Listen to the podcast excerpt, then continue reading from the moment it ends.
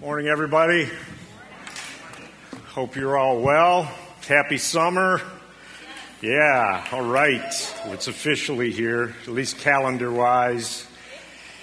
Anyway, we are uh, we started a series last week, Father's Day. How cool was that, Father's Day, with all the different voices, all the different dads sharing different things? That was awesome. Yeah, let's hear it for those, all of those guys. If you guys missed it, you're going to want to check it out online. Um So we have started this Vibrant series, and today I'm going to get to talk to you about one of my expert areas. Um, this, I think this might be the area that I'm best at, so really I hope you're ready. So we're going to talk about vibrant strength today, but that's not my greatest strength.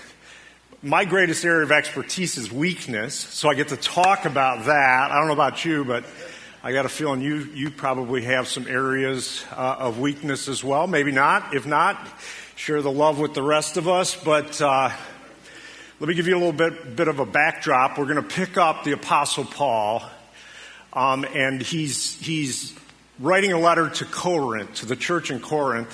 Corinth, kind of imagine the United States when it's really up and to the right. Corinth is a thriving community at this point. It is a successful place. Uh, it is young. It is vibrant. There's a lot of stuff going on. There's a ton of opportunity happening. And along with that, in the early church, uh, there's a lot of opportunity. And because there is this insatiable desire for advancement, for success, for strength and power, the church in Corinth begins to look at some of the leaders, and they they kind of create some heroes out of some leaders, um, some apostles that Paul refers to as super apostles. And he says it in uh, kind of a cynical way to shoot a shot across the bow at the church. They want their apostles to be successful. They want them to be amazing. They want them to be doing well in every area. They want them to present this, this desire that the gospel just brings everything up into the right. And it's into the midst of that that the Apostle Paul starts to be questioned, literally, by the church in Corinth. They start to question. We, we don't have time to cover it all, but they begin to say, you know, you're not so much when you're in person. Your, your, your letters are pretty weighty, but in person you're not much.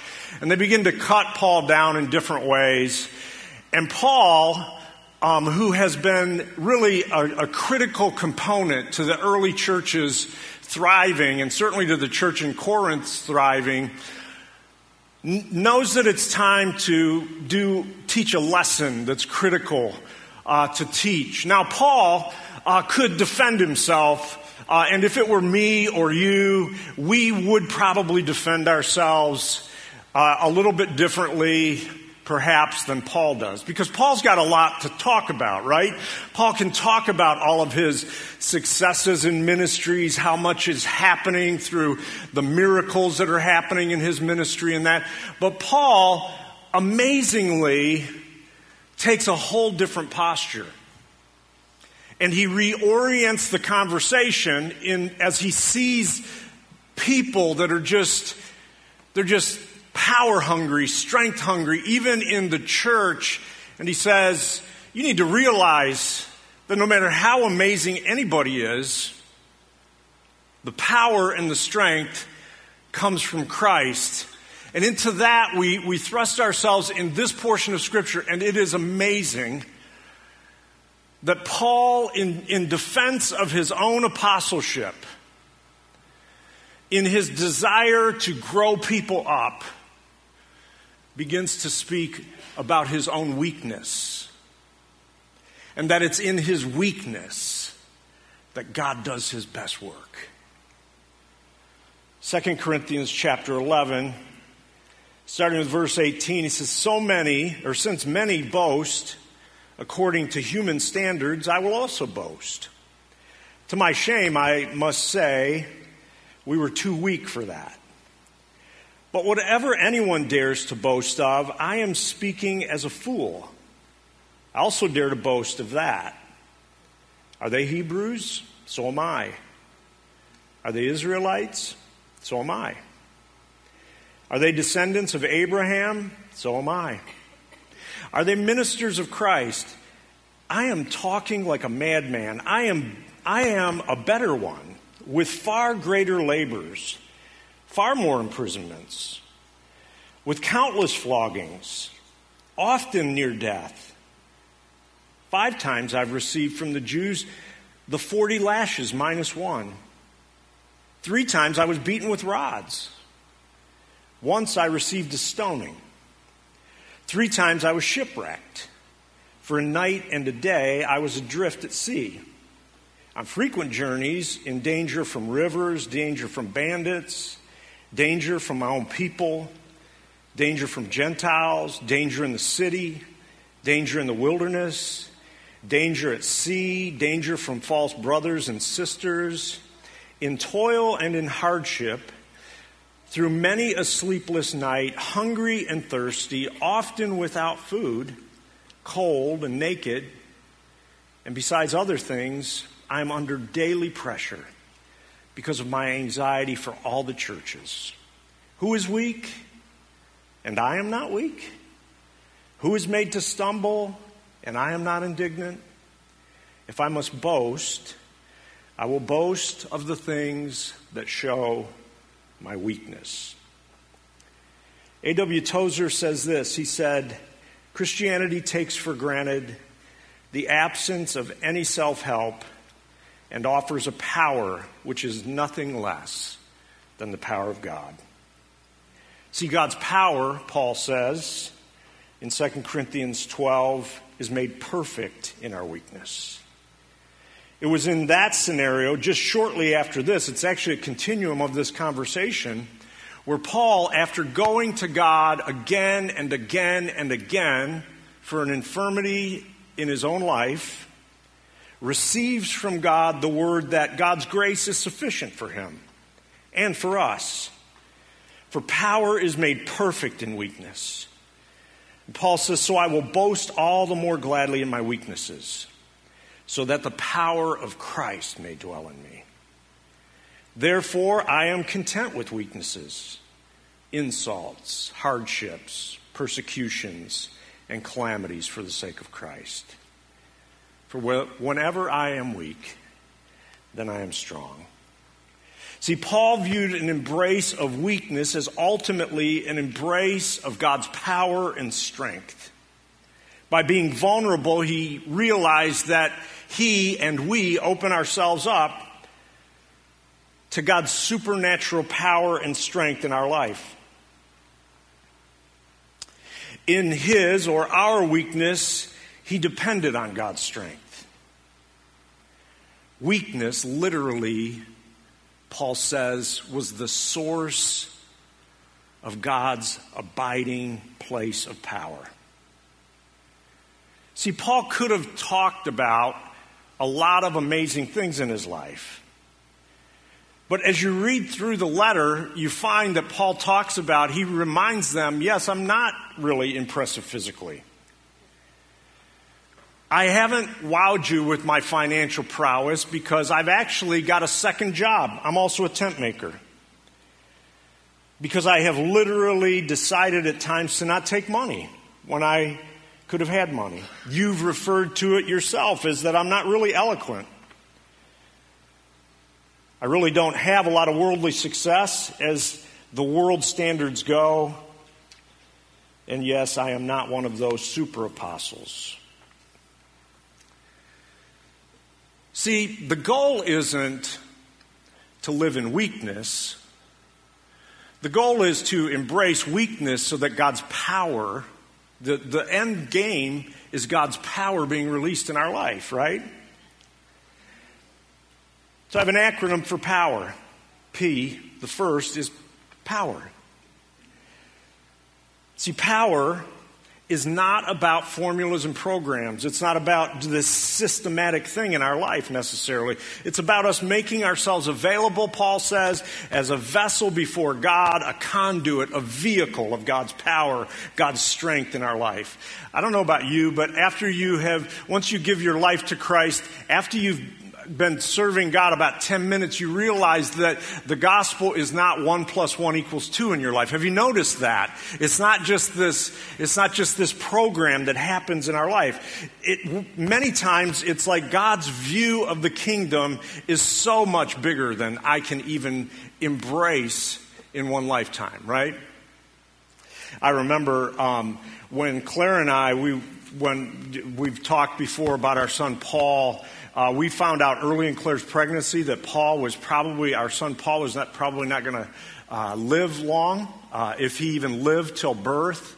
Uh, and in the midst of that, the church that we were a part of, we went on a fifty-two day fast.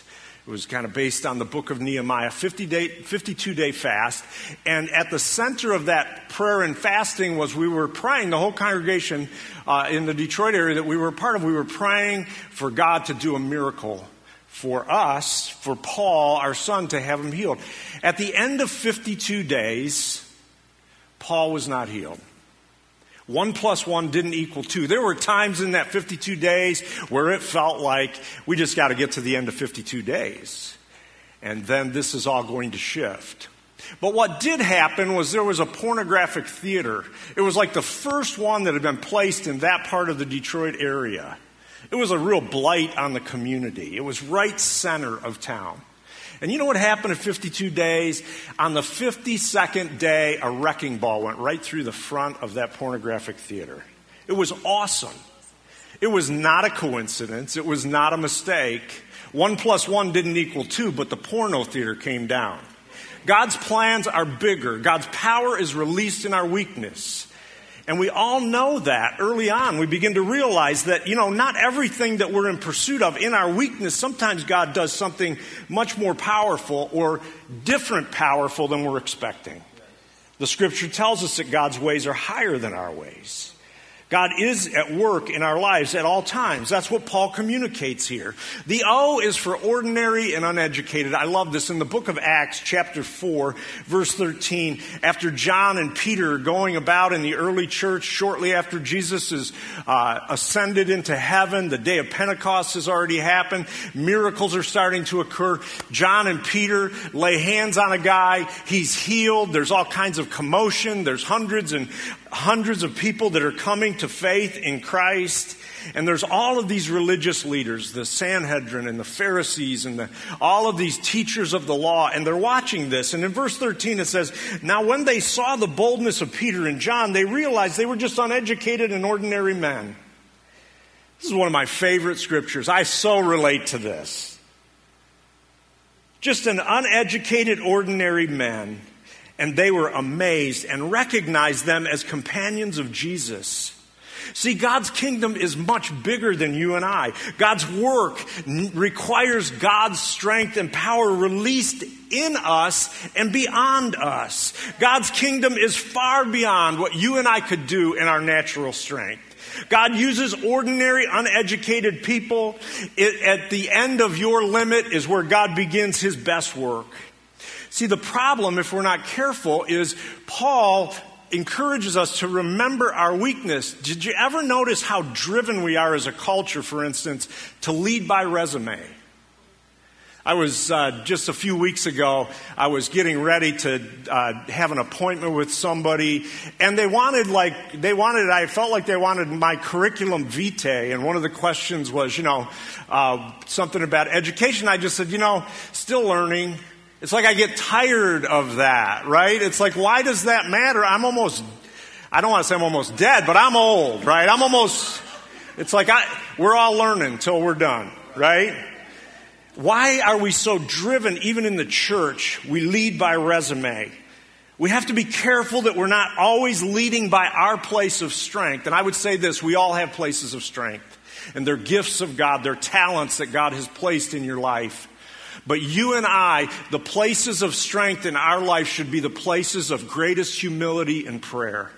If you want to pray for yourself, pray around the strengths of your life, because those are the places of temptation. Paul's temptation, or Paul's temptation here had to be, I'm just going to share my resume about what an amazing person I am, but he doesn't do that. He backs down from all of his great personal talents, and he reorients the conversation, because that's the place the enemy is trying to get involved in your life. He wants you to rely on yourself. He wants you to cut God out of the equation. I remember years ago, it wasn't too long after I gave my life to Christ, I always kind of prided myself on being like, a, that's a problem, right? Uh, I kind of prided myself on being a really patient person, like a patient dad, a patient husband, patient friend, patient son, patient brother. There's people that might disagree with me, like, you know, all of the people I just mentioned. But anyway, I thought I was patient, right? And then I came to this place. It was like I really felt it was a strength in my life. And I, I honestly came to this place as a young father that it was like I felt like I couldn't be patient to save my life. Like the littlest thing started to really bug me. It just was like driving me wild. And I'll never forget spending some time in prayer around this. I just said, God, I don't know what's going on in my life. Like what has come so easy for me is all of a sudden so hard. And God began to speak to me around this principle, around this issue. Scott, this is a place of strength in your life, but I want it to be a place of greater strength. And you have come to the end of your strength on it. And I wanted you to know that there is a place beyond this, but it has to involve me. See, Paul shows us clearly here that reliance and dependence on ourselves is a dead end. A friend, uh, a, an acquaintance of ours, actually, that pastors in another part of the country, uh, actually wrote a book around uh, one of the, this this issue. He was pastoring in a church, co-lead pastoring with a friend of his. Church is kind of up into the right. It was growing amazingly well. It was becoming one of those churches in the country that was like exemplary for growth and good things going on. And he said, I remember after an Easter service, he said there were all kinds of people that got baptized, all kinds of people that gave their life to Christ. And he said it had been an exhausting few days, but it was amazing what was going on. The church was just growing. It was mind-boggling what was going on. And he said, I was sitting in the green room with the worship pastor, the worship leader in our church, and we looked at each other and said, we are so good at this that we don't even need God to make this happen. And he said it was that moment that he realized his life needed to shift. See, the place of our greatest strength can become the place of greatest danger. We have got to be careful with our desire to not only pursue celebrity, but to also enthrone celebrity. We have to be careful that not the ends doesn't always justify the means. We can't just throw at the end of the sentence, well, wouldn't God want it this way? God wants us a way. God wants to form his power and his strength in us and through us, which comes to the W, weakness. See, weakness can lead to extraordinary places of displays of power. Think about it in Scripture. Think about the people of Scripture. And think about the, um, the multitude of weaknesses. Think about Moses, the stutterer, or Paul's thorn in the flesh, or what he just talked about. Think about Mary, just the inadequacy of being so young with the humongous responsibility she had. People like Ruth and Esther. How about the widow that has just almost nothing and how she extravagantly is generous? Think about the early church, ordinary, ignorant people. Little influence, little resource, little training, least impressive bunch of people you could probably gather, and the world changes. Think about David. David at one point is living his life hiding from Saul, and then he gathers a group of broken, really felonious people in a cave in Adullam, and God begins to do tremendous work through David's life. Think about the woman that is hemorrhaging, or the woman at the well who a whole community would come to know God in the midst of her inadequacy relationally and brokenness. How about Jonah and Job? I mean, just catalog it. And even in this room, there's people that have gone through bankruptcies and betrayals and problems with their children, and maybe living in some of these things right now, problems with their family, uh, persecutions, false accusations. Some have suffered accidents. Some have had moral breakdowns and lived into dead ends and relational struggles, ended dreams, closed doors, lack of opportunities at times, challenges beyond measure, life-devastating doctor's reports, layoffs, firings, injuries. These are the places for God's power and strength to show up in our life. A couple weeks ago, I was sitting down with a guy that was telling me he, he had gotten like his dream job. He had kind of been forming his career to get into this dream position, and then he finally realized it, and it was a nightmare. And for a few years, it was just so much stress, so much pressure. He was being falsely accused of things. So the thing that he felt like was a dream was just torturous. He didn't think about trying to get another job because he was just trying to get the job that he had. He was trying to get it on track and make it work well. Finally, it came to the place where he was so unjustifiably treated unfairly and fired that he didn't have any choice. He was devastated. It was in the midst of that, at the end of that torturous time, that God opened up a door and a space to him. And he told me uh, boldly a few weeks ago, he said, I am living, as far as my career goes, in the best spot I have ever been. God moved him into a different position, opened up another door, and he says, you know what? If I wouldn't have gone through that other process, I would have never even tried this door.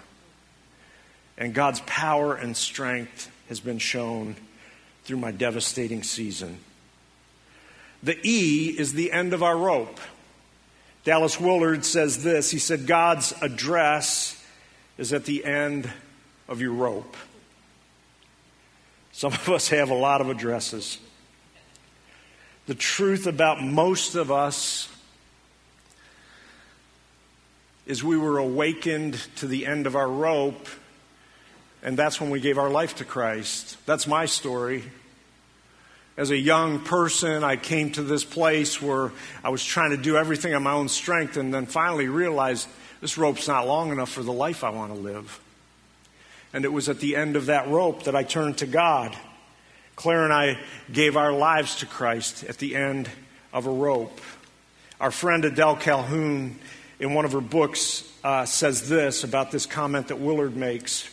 So when Willard says, God's address is at the end of your rope, what he means is God shows up when you realize you are not sufficient for all of your life. In fact, the sooner you realize that you aren't sufficient, you place yourself in a better place to actually grow. R is simply to realize. It's interesting how many scriptures are so upside down. How many times did Jesus say stuff that's just so hard to wrap your mind around, that the first would be last, and, you know, don't seek out the best spot at the banqueting table. Paul has this discourse. I'm paying attention. How many times does the scripture remind us that bigger is not always better? Bigger is not always bad, but bigger is not always better. We live in a culture, in a world that is telling us the only way to succeed is it always has to get bigger. But John the Baptist said this in John three thirty. He said, he, meaning God, he must increase, but I must decrease. See, we all face the trap, the temptation of building our own kingdom. You see it in pastor world, but it's in all of our worlds. Like, pastor world is one of the worlds that I live in, right? You see it happen. It's the thing that pastors, we have to pay attention to because, for instance, even as a church, There's, there's the responsibility of reaching the lost, preaching the gospel to those that are outside of communion with God at this point. And it's our responsibility to proclaim that. So it makes sense that there should be people coming to Christ, right?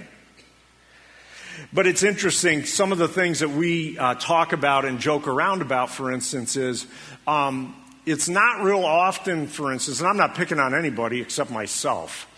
It's not real often, for instance, that you see pastors when they move from one church to another, that they go to a smaller church. It's always God's will that it's a bigger church, because God's will somehow is never to go to a smaller place.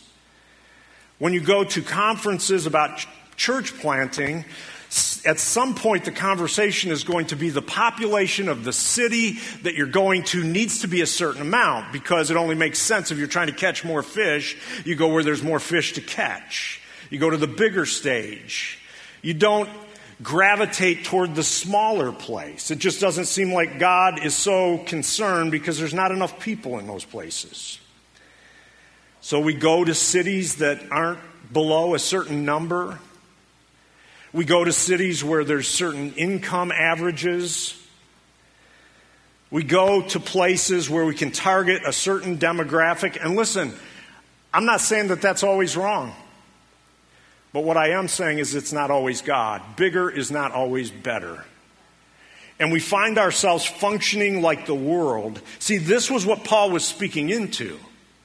Paul was speaking into the Corinthians' propensity, like our propensity as a culture is, to want superstar leaders. And we have strategies. And strategies are not evil, they're neutral. But you need to make sure that they don't become evil. That the pursuit isn't something that God isn't about. One of the things that I've always loved about Crossroads is the organic way it started. We have said, and it's so true, we did everything wrong. Like if there's a manual, which there kind of is a manual on church planting, we violated everything. Like no money, no no launch team, no no spending years to pray around it. It's just like, whoopee! And here we are.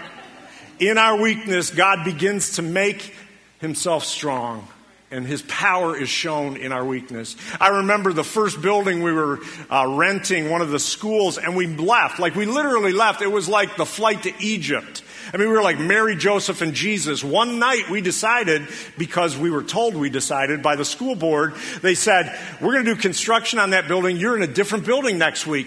We didn't put a sign out to tell anybody. There had to be people knocking on the door that next Sunday like, where are they? It was either the rapture or they were really as bad as we thought. I mean, we did nothing right. We had no phone list. We didn't call anybody. It was terrible. We did everything wrong. God does everything right, doesn't he?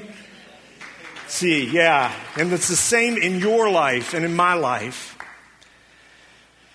which brings us to this place. See, the goal is not that I would just be weaker and weaker and do things so that I show myself more and more weak, and that you would do that to show yourself more and more weak. But I do believe that sometimes we have to get out of the way and take intentional decreases, intentional steps of weakness in order to make space for God's power and strength in our life. See, this is what serving and volunteering is about. It makes space in my life when I serve and volunteer for God to do something. I am decreasing the time and some of the energy that I have in my own life to offer that to God so that God can do the work that only God can do through me. Giving attention and space to the least of these, to people that we wouldn't necessarily want to pay attention to. That gives space for God to work miracles in every person that he loves when we give attention to that. Divesting some of my power. Money is power. We've all heard that. One of the things that you do when you participate in an offering, you are making space for God's miraculous power and strength in your life. That's why some of you so are fixed on the fact that when I give, you know, when you give, that that gives a place for God to do a miracle. You sow a seed. What you're doing is you're saying, I am making myself intentionally more weak. I am divesting what I have as a resource so that God has more room to do more in my life. It's It's awesome stuff. See, generosity with my time, my talents, my resources becomes opportunity for God's power and strength. This is the story of the widow's mite. She comes up, she gives her last couple of pennies, and we're talking about it here over a couple thousand years later. Which leads me just to a question for all of us as we pull this together and we head back into our lives, into our lives that have weaknesses and inadequacies and shortages and places where we end. We all have end-of-the-rope places in our life. But I think the question for all of us, because we've all been able to at some level experience the power and strength of God, is simply this. What weakness can I embrace to experience God's power and strength? Why don't we stand? And let's read this together. And then I just want you to sit with this question this week. And pay attention to the sound of your own life. Where, where can you make more space for God's power and strength to be revealed in you and through you? Let's say it together. What weakness can I embrace to experience God's power and strength?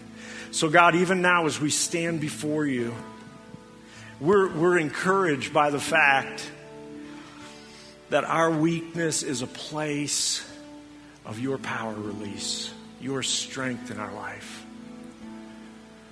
Your power is made perfect in our weakness. So I pray for each one of us as we go into this week.